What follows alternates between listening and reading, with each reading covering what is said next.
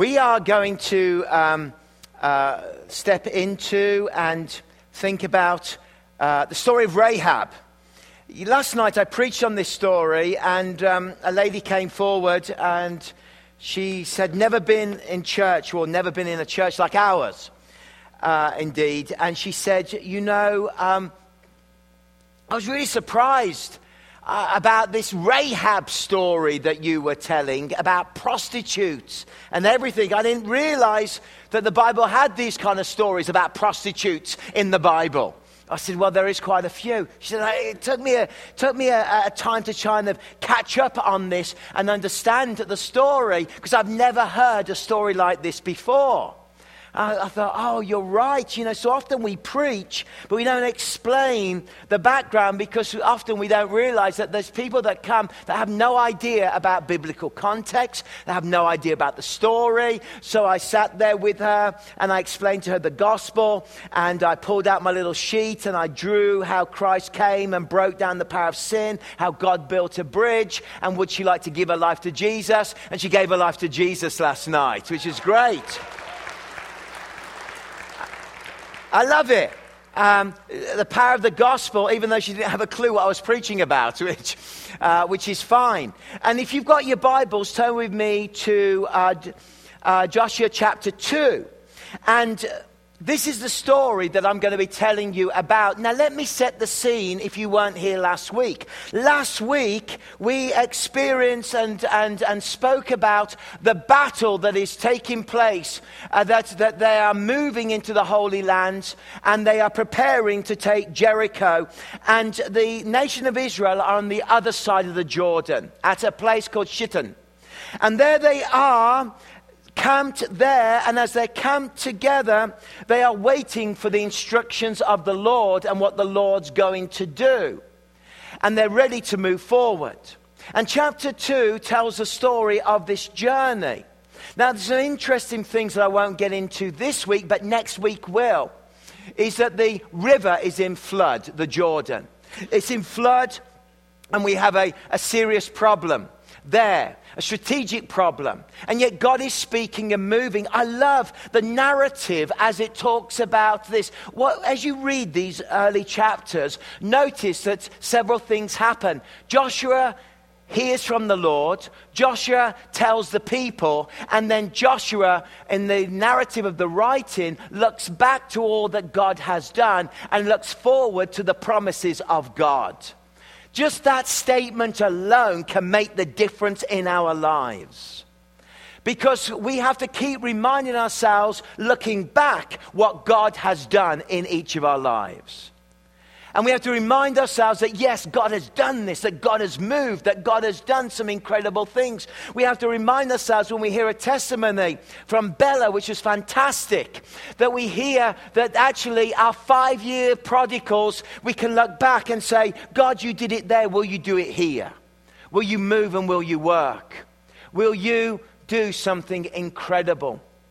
And so we're looking back and looking forward, anticipating the promises of God, anticipating what God will do. But we notice in the first chapter as we open up, then Joshua, son of Nun, secretly sent two spies from Shittim. Go look over the land he said, especially Jericho. So they went and entered the house of a prostitute named Rahab and stayed there. Now, notice a couple of things. First of all, he didn't send 12 spies, that didn't go so well with Moses. But he sent two spies. And as he sent two spies, they were going. Now, you might say, but surely the supernatural power of God is moving. God's power is with the people. He really doesn't need to send spies. Because why would he do that when he knows that God is speaking to him and God's going to give them the land anyway? So why do we need to do this? And here we have an interesting thing that there is always that reality of the supernatural work of God in a situation, and there's also the natural reality of common sense. And sometimes we have to live, and we have to live in the balance between common sense of well prepar- preparation for what God is asking us to do, but also believe in His promise and His supernatural power. And part of living a supernatural life and living a prayerful life and living a life listening to the voice of God is also having common sense, gathering information, understanding the situation. The two go together. And yet, so often, when we preach faith, we don't preach common sense. But common sense and preparation and planning is also part of the spiritual journey that we are on because God has given you and God has given me common sense. And He sends the spies in to find out, well, what is really happening. He sends these two spies. And go. So they went and entered the house of the prostitute named Rahab and stayed there. And the king of Jericho was told, Look, some of the Israelites have come here tonight to spy out the land. Notice that. Some of the Israelites have come tonight to spy out the land. Can I just make a comment here that they were not very good spies? The moment they walked into the city, they, they were caught. These were not trained by the British Secret Service. This is not James Bond. This is, this is ridiculous.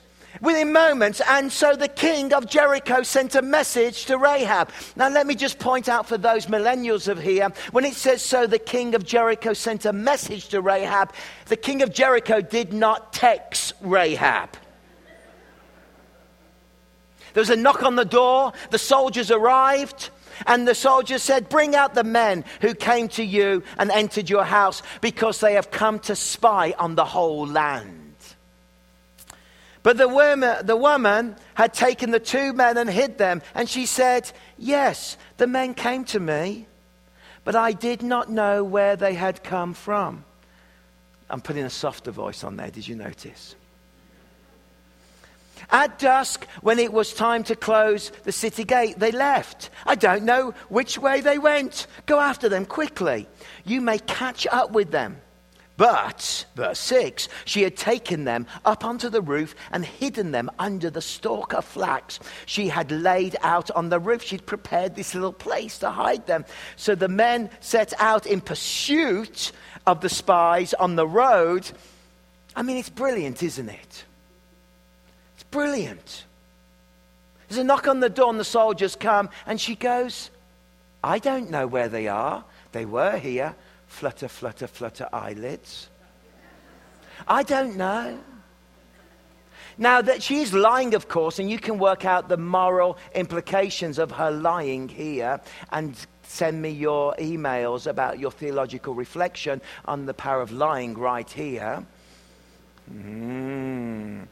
God bless you on that one. And, but she flutters her, her, eyes, as it were, and she says, You know, they're not here. They've gone this way. But actually, up there, I've hidden them. They've gone this way. Now, boys, you'll catch them quickly. Pop along. Go down the road, chase after them. You'll get them. Go towards the Jordan. They're heading back towards Shittim. Go that way and go that route quickly. I mean, she's clearly had a certain persuasive ability with men to send soldiers in the opposite direction. But what is the real story here? What I really want to share with you in the few minutes remaining is this is quite an unconventional plan. But you see, God uses unconventional plans to bring about his purposes.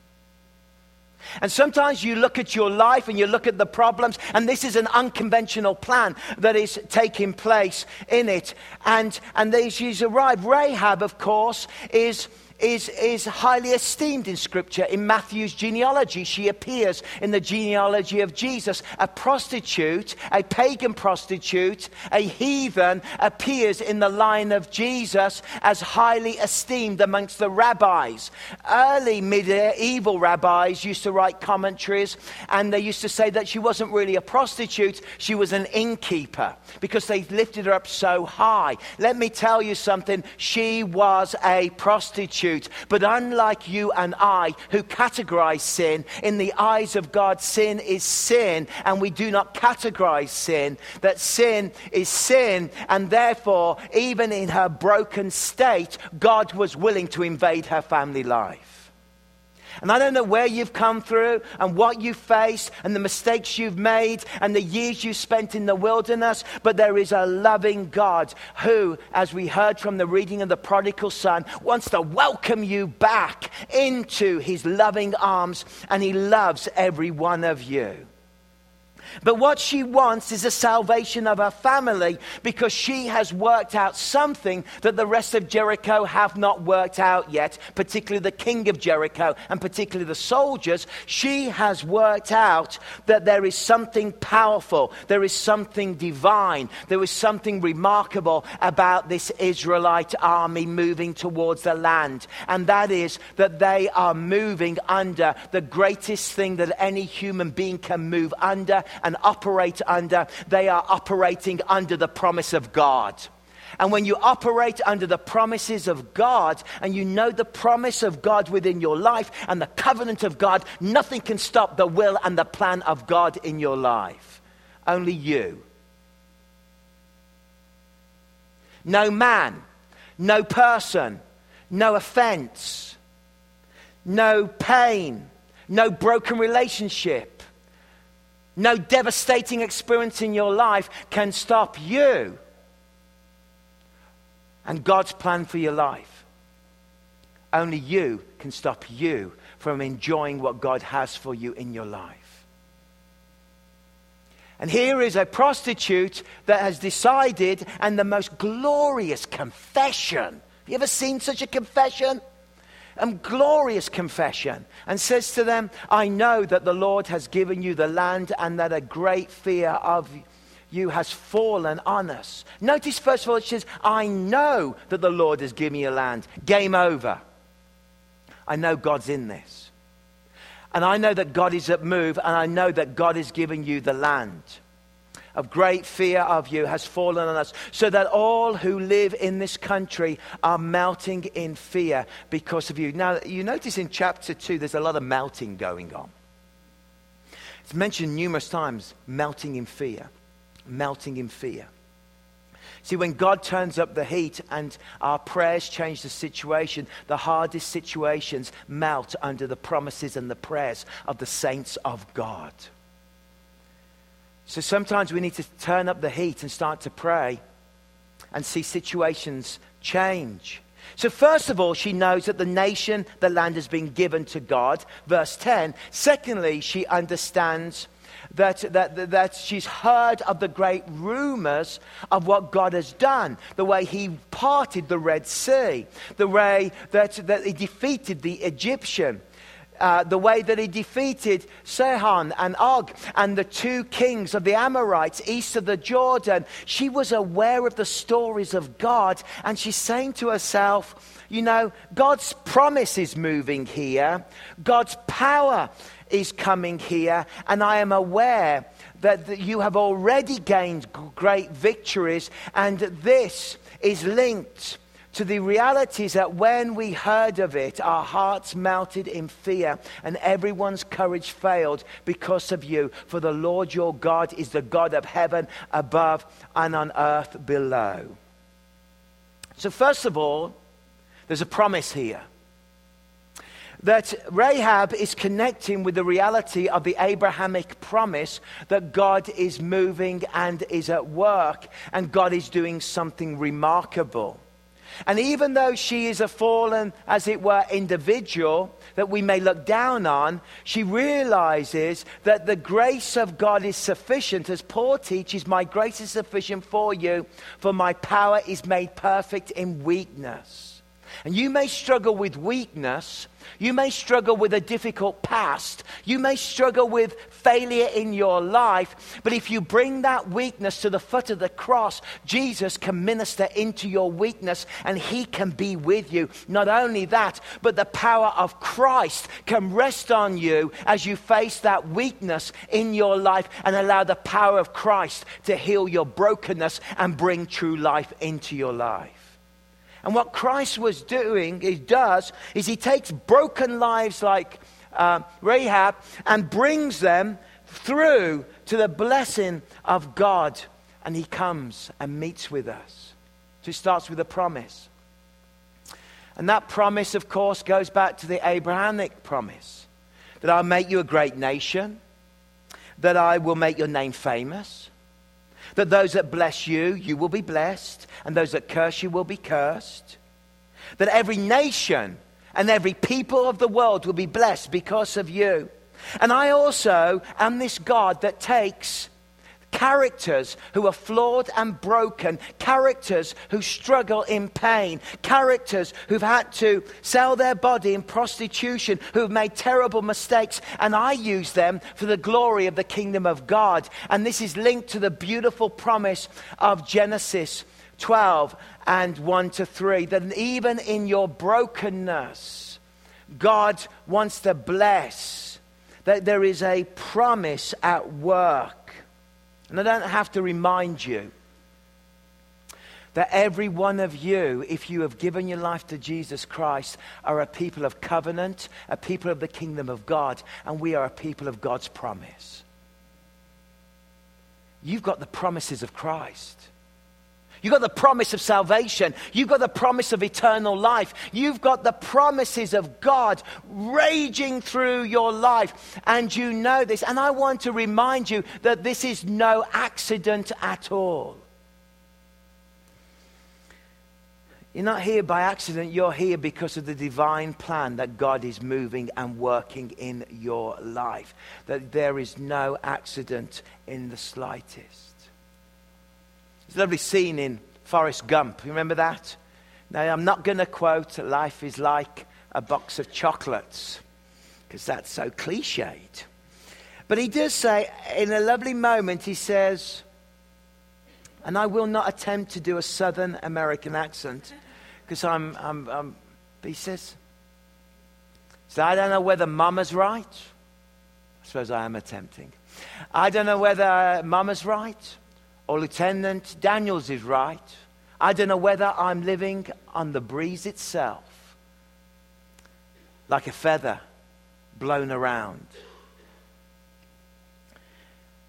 I want to say to you that your life is not a mistake and you are not a feather on a breeze being blown around that there is purpose. For a whole generation, for the last 20 years, psychologists will tell us the generation of whatever, whatever, that whole generation has been robbed of a sense of destiny, a sense of God's sovereignty, a sense of truth, a sense of purpose, a sense of his mighty presence in lives. When we tell our generations that they have evolved from a pond of primeval sludge, then we take away and they look at the world and go, whatever. But we are not. There is a plan, there is a purpose, there is a way. And Rahab discovers something that there is a plan of God at work in this world. And we need to get on the bus and we need to know that God's not finished with his plan yet. And God is not finished with you yet. And you go, Amen. There is a plan. I, for I know the plans I have for you, declares the Lord. Plans to prosper you, to not harm you, plans to give you hope and the future. If you've walked in here with no hope, with no future, I want you to walk out knowing that there's a God that has a plan for you, but you better get on the right bus route. You better get on that bus and go, I'm, I'm, I'm, uh, this is what Rahab did. I'm this person, but I want my mom and my dad saved. I want my brothers saved. I want my children saved. And I am willing to submit myself to the promises of the God of Israel. Jericho is finished, but I know if I commit to God, I can see this. It's a beautiful beautiful uh, passage. I want to read it from the message, Eugene Peterson's uh, interpretation is, is beautiful. Long before he laid down Earth's foundation, he had us in mind. Isn't that amazing? Long before He created the cosmos. He had you in mind. And had settled on us as the focus of his love. To be made whole and holy by his love. I love that connection. Your life, where it's broken, can be made whole, and your life can be holy. And how are we transformed? We are transformed by the glorious love of God and we're transformed by his love long, long ago. And it doesn't say in a galaxy far, far away. If, you, if you're into Star Wars, obviously you're not. Long, long ago, he decided to adapt, adopt us into his family through Jesus Christ. What pleasure he took in planning this. You ever thought what pleasure God took in planning his way of salvation. What pleasure he has over you. What pleasure he wanted us to enter into the celebration of his lavish gift giving by the hand of his beloved Son. He knew. Now, we planned for our children, we talked about them, sort of. I remember those conversations. Shall we have a family? Yes. Michelle and I nodded, We will. And there came that day when she came out and said, Look, and there was a little line. It said she was pregnant. Ooh, hallelujah. We had certainly planned, but not planned how God plans. And then we went to the Went to the little room where you see the scanner. We went at 10 weeks because she'd grown so quickly. We stood there and uh, she was lying down and there was the scan. It was a black and white TV screen. It looked like a weather satellite photograph. And bad news was coming from the east. No, good news. And the lady said, Look, there's no baby number one and there's baby number two. Excuse me? Two babies.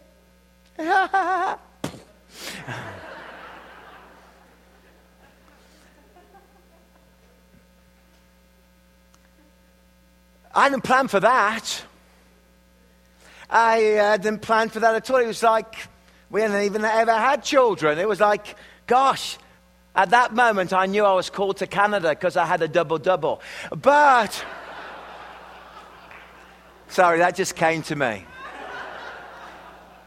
Uh, two double double jokes in two sermons.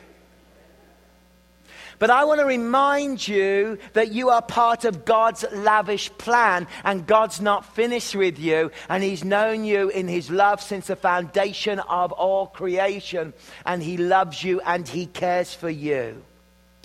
But to, to step into God's plan, one has to cross over a bridge.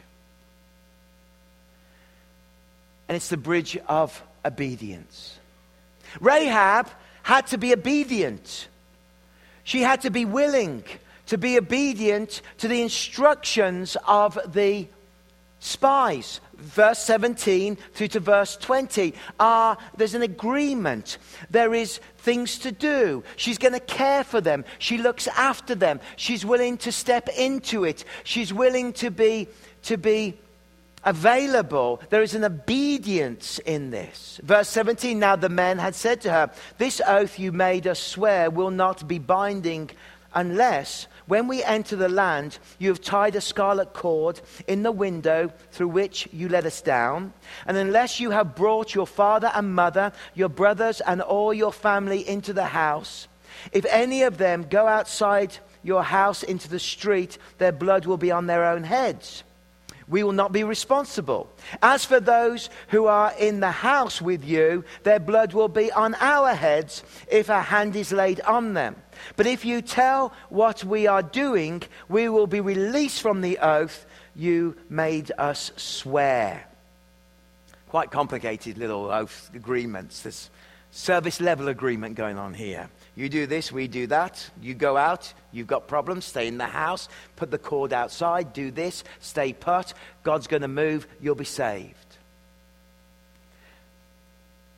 Already, Rahab has shown something amazing. She has shown obedience to the plans and the promises and the purposes of God. A lack of obedience throws you into the wilderness of your spiritual life. Obedience to the voice of the Spirit in your life changes everything.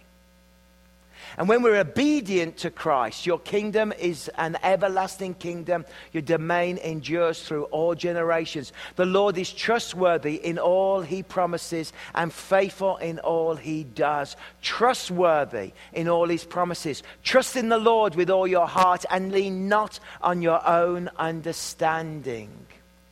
In all your ways, submit to him. He will make your path straight. Do not do not be wise in your own eyes. Fear the Lord and shun evil. I want to finish on this last point now. There is one thing that can stop you from entering into the plan of God, and clearly Rahab had not experienced that. And that was she was willing to forego fear. Fear stops us from stepping out and doing what God calls us to do. You always have a choice. It's either fear or faith. Fear can hold you back from the purposes and the plans of God. Faith makes all of the difference in your life. The Lord is my light and my salvation. Whom shall I fear? The Lord is my stronghold of my life. Of whom shall I be afraid? You know, I can advise every one of you to take Psalm 27, verse 1, memorize it, and speak it out 10, 15, 20, 50 times a day if you suffer with fear. And I guarantee you something will start to shift in your life as you apply the word of God. We can be afraid of so much. We can be afraid of our, losing our health. We can be afraid of losing our money. We can be afraid of losing our security. We can be afraid of losing relationships. We can be afraid of so much in this world. But when you've got God with you, when you're following the promise, the plan, and the obedience,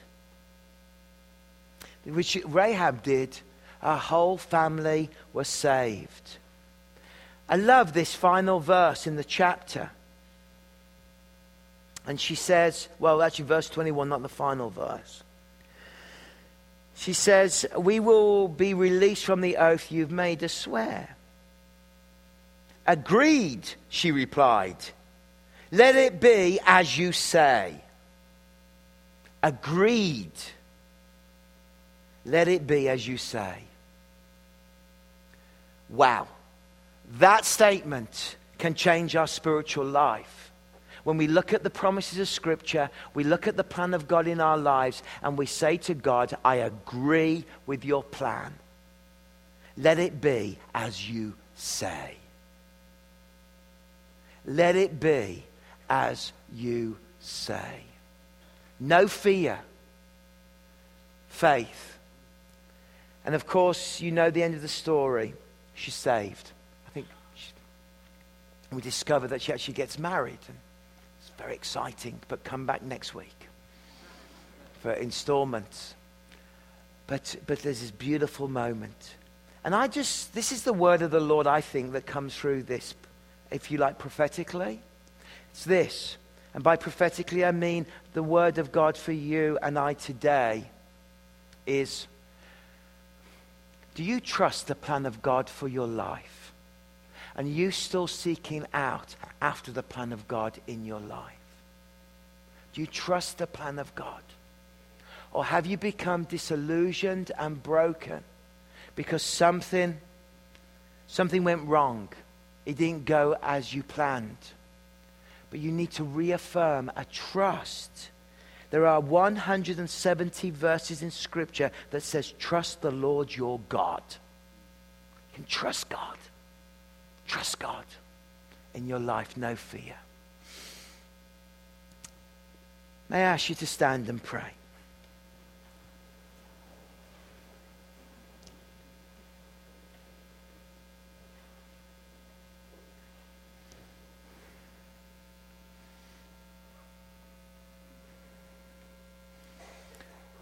turn our hearts over to Christ. Last week I preached on that when we stare at our God, the walls shrink and our God grows great.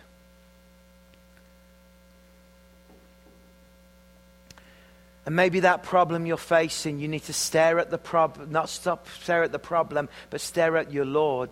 And the more you stare at Jesus, the smaller the problem becomes. But here is the second principle is that as you walk in obedience and trust God's plan for your life and follow his instructions. And maybe you need to hang a scarlet cord out of your own window to acknowledge, yes, this house and this house, household belongs to the Lord. Belongs to the Lord.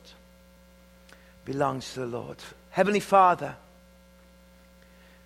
at the end of this fabulous time together, heard of a prodigal returning after five years and being radically engulfed by the love of Jesus in her life.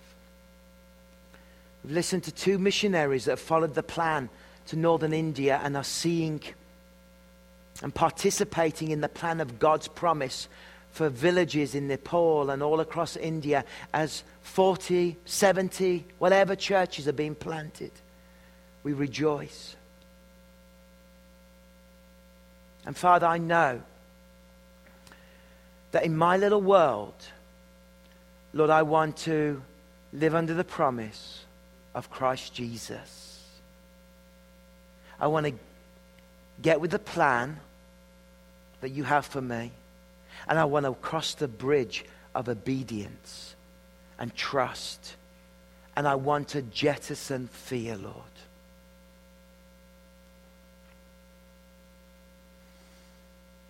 Maybe right now you know that you're battling with fear. Then reach out to the Lord. Father, right now in this congregation, I pray against fear that holds us back, fear that binds us, fear that ties us down, fear that is around us. And we declare that the perfect love of Christ casts all fear away. Let your love descend in these final moments, I pray, of our gathering. Amen.